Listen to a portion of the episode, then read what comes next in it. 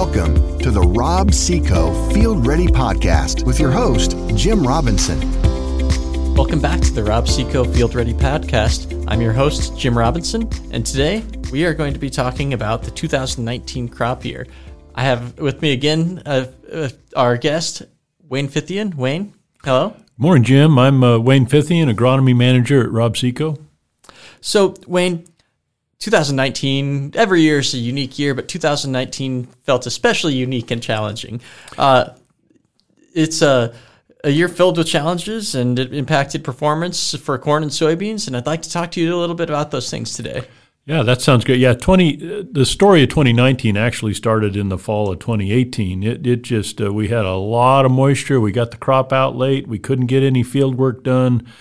So it, it really started in 2018, and then I think you know the this the uh, kind of the look at 2019 that I have is that as I kept track of dominant weather events of different types, boy, 2019 had a a, a, wider selection of those dominant weather patterns that affect the crop than than any time in the past 10 years i think. We just had a little bit of everything in 2019 yeah. when, you say dominant patterns that affected the crop what do you mean by that? What are, what are some things that have historically dominated the crop in, in prior years? Well uh, you know uh, uh, climatic factors primarily and how they interact with the crop. So things like uh, heat spells droughts uh, staying cold or staying cloudy for extended periods. I, I, you know, we had a, we had a little bit each of the spring frost, fall frost. We, we, had a little bit of each one of those somewhere in the Corn Belt in in 2019. And I think you know the the, the biggest factor was that we didn't get any fall work done in 2018. And then we had a winter that just lingered so far into 2019 that nobody could get any field work done in the spring of 2019. So it was hard to get the fertilizer on. It was hard to get the tillage done. It was hard to have the ground ready to be planted. And then once it finally did turn spring, it rained and it rained, and we couldn't get in in a lot of cases and plant more than a day or two here and there. So it really, uh, in addition to all the flooding that happened because of that rain, it really delayed our planting activities significantly. An awful lot of growers were impacted by the flooding this last year, and that that'll have its effects for a number of years to come, actually. But it it you can't underestimate the amount of, of impact that that flooding had on 2019. Yeah, the flooding that just completely prevented us from being able to farm some of that river bottom ground or, or, or required that we get it in so late that the crop never really had a chance.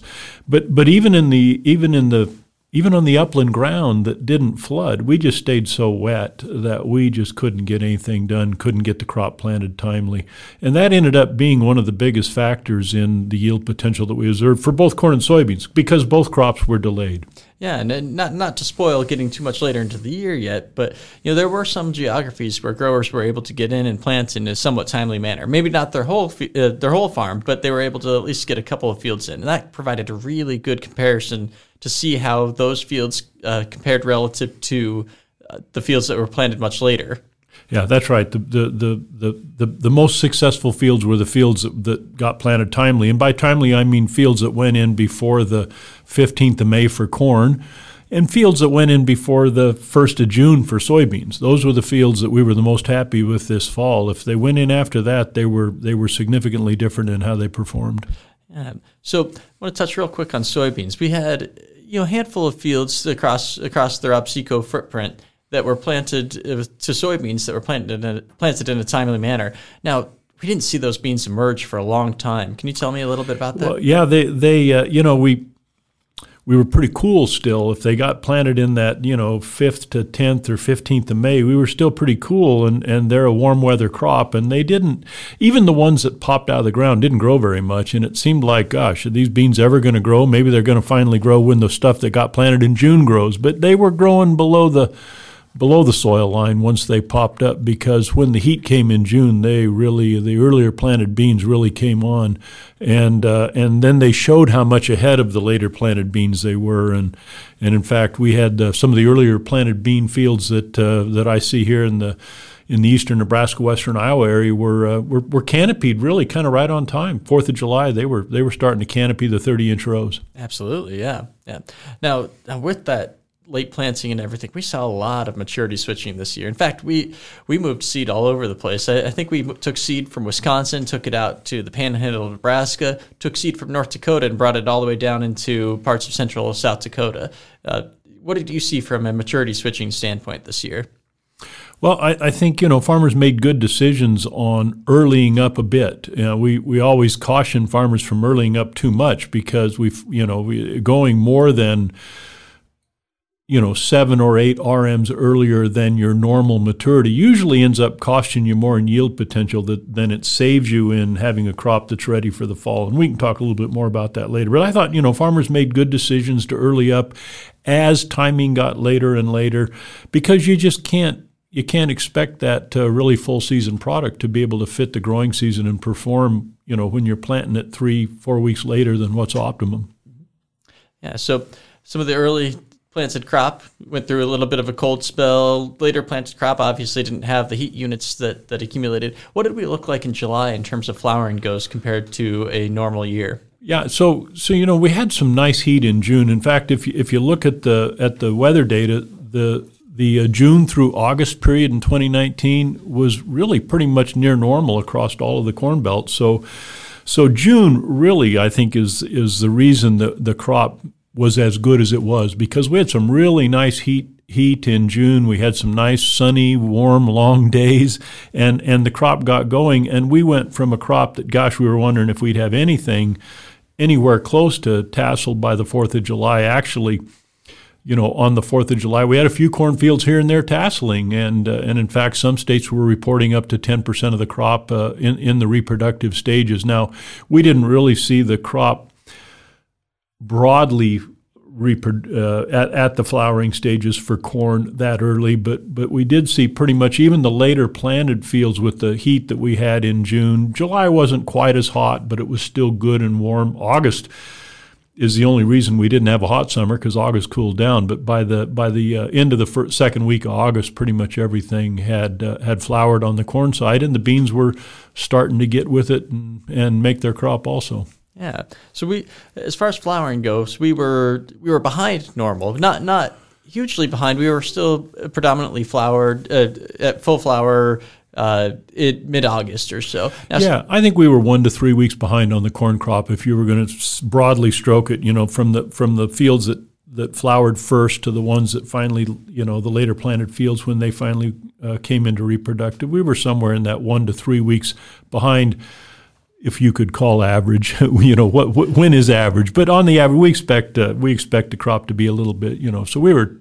we were a week to to three weeks behind, depending on the planting date again you know, being one to three weeks behind at, at, in terms of flowering didn't necessarily equate to being one to three weeks behind black layer or senescence. Uh, what does the crop do in order to, to actually make up that one to three weeks? Yeah, and I think a great example of that, Jim, is that by the time we rolled into mid September, uh, you and I were at a genetic field day uh, in central Iowa, and the, and the uh, mid and late group two beans were, were, were changing colors. So they were we were seeing a lot of yellow develop in the canopy, and that's right on normal. You know, we were the, the, the mid-season beans were flowering by the second week of September. The corn, I really thought in most cases by the third week of September in a lot of areas. Now, not the really late planted fields, and, and of course we had more really late planted fields as we went north because our, our our northern states had a harder time getting into the field than our central states and our southern states did in the in the Corn Belt area. But uh, but a lot of corn, if it was planted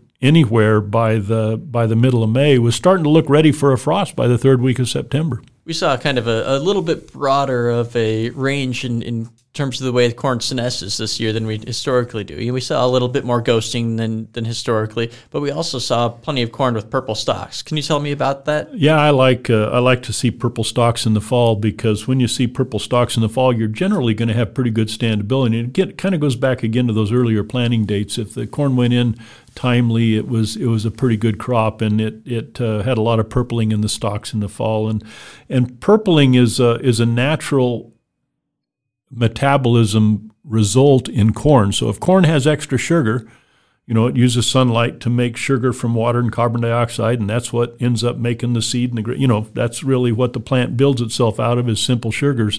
And uh, if you have a little extra sugar, the corn plant's programmed to turn that sugar into a pigment called anthocyanin, and it does that because anthocyanin has both insecticidal, anti-insecticidal. It's an antifeedant. For insects, so it doesn't taste good. Uh, they're, they're not as interested in chewing on the corn crop, if I could put it that way.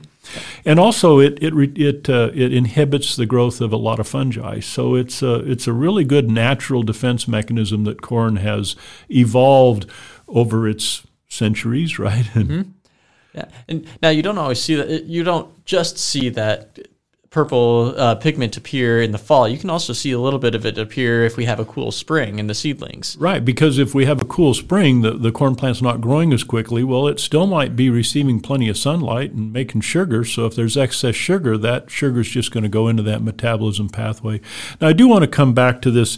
You know, you asked the question earlier. You know, why why were we able to kind of move from what we would call a one to three week behind in tasseling right up to more or less on time by the you know, by the middle to latter part of September. And, you know, we, we in the field of agronomy, we, we like to characterize and classify plant scientists kind of are quirky that way, but we uh, we came up with the GDU theory, you know, and the, you could characterize crop development, especially corn and wheat, with GDUs, so you could keep track of the temperature and it'd predict how corn is going to develop. And those equations are very good predictors. The GDU formula works perfectly in average weather conditions. Okay. Now we had extremes this year, and so other factors than just heat started to cause, I think, both the corn and the soybean crop to to to kind of get with it and get things moved along. So we talk about soybeans being responsive to hours of darkness in the night. That's what triggers their flowering. Well, they're also kind of GDU responsive, and and and corn. Well, it's it's not it's GDU responsive, but it's also if it if it's a little out of whack, uh, it, it starts to respond to things like hours of darkness in the night and nighttime temperatures, uh, especially in late grain fill. You throw a, a, a 45 degree night at corn, it's going to cause it to accelerate. Absolutely. That makes up a lot of that one to three week difference then. Now, as we got into a little bit closer to harvest, how did things look from an overall prepping for harvest standpoint go? You know, what did standability look like? How did things dry down? That kind of thing. Yeah, we didn't we didn't dry down particularly quickly. Uh, the, the beans did better than the corn.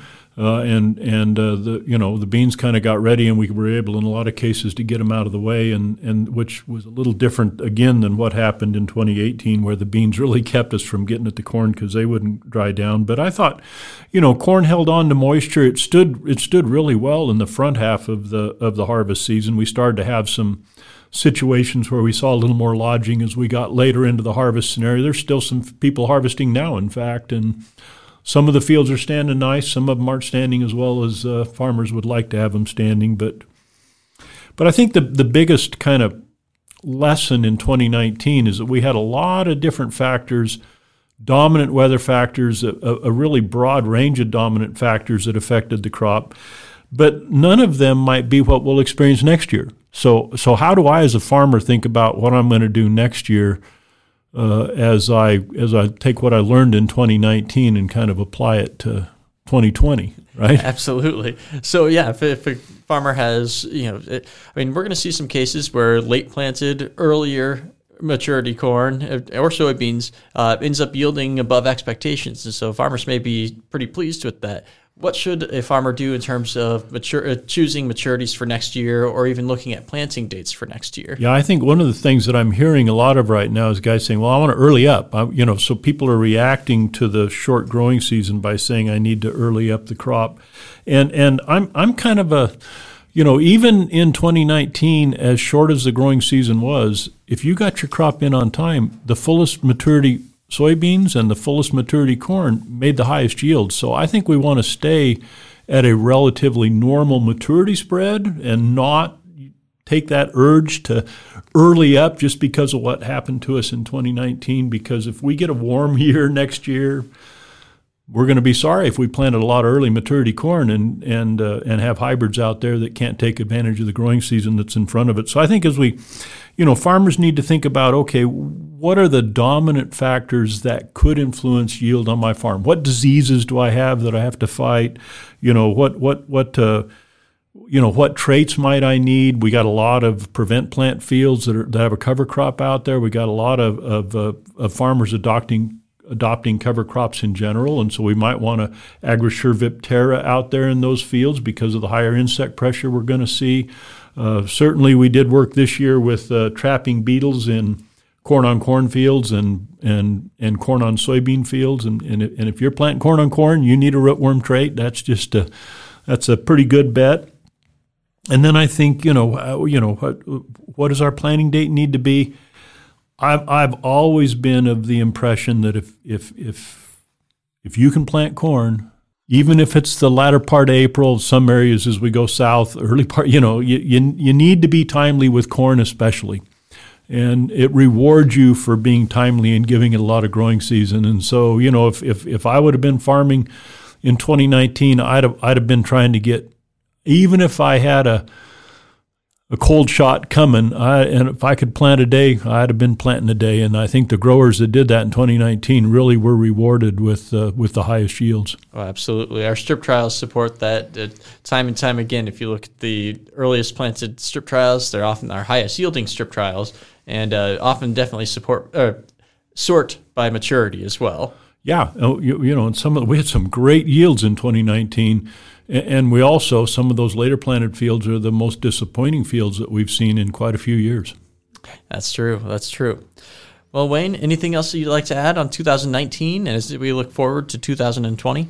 Well, I think uh, what I'd like to say about 2019 is let's not have another one of those right away. Right? let's uh, let's go ahead and, and have a have a have a chance to maybe with this uh, uh, little nice fall spell we're getting, get some of our fall field work done and, and be a little more ready to get right out in the field and plant real timely next spring and, and, and maybe not be quite as wet next spring when we're trying to play. That'd be really nice, wouldn't it? That'd be very nice. I think so, from all angles. so, so I think, you know, that we're going to, now we have less data this year. We need to kind of think about looking at wide area. Uh, to make product decisions on rather than just what happened maybe in our county. But uh, Exactly, exactly. Choosing the right products for your farm will, will still be something you want to look at multi year data and also look at a broad geography. And, and, and we'll probably actually end up having an episode on that later on in the year. Wayne, thank you so much for joining us. I appreciate your insights. Yeah, thank you, Jim. Remember to tune in on the 1st and 15th of each month for new episodes. Thank you for listening, and until next time, stay field ready. Thanks for tuning in to this episode of the Rob-See-Co Field Ready Podcast. Join us next time to be field ready. A Parkville Media Production.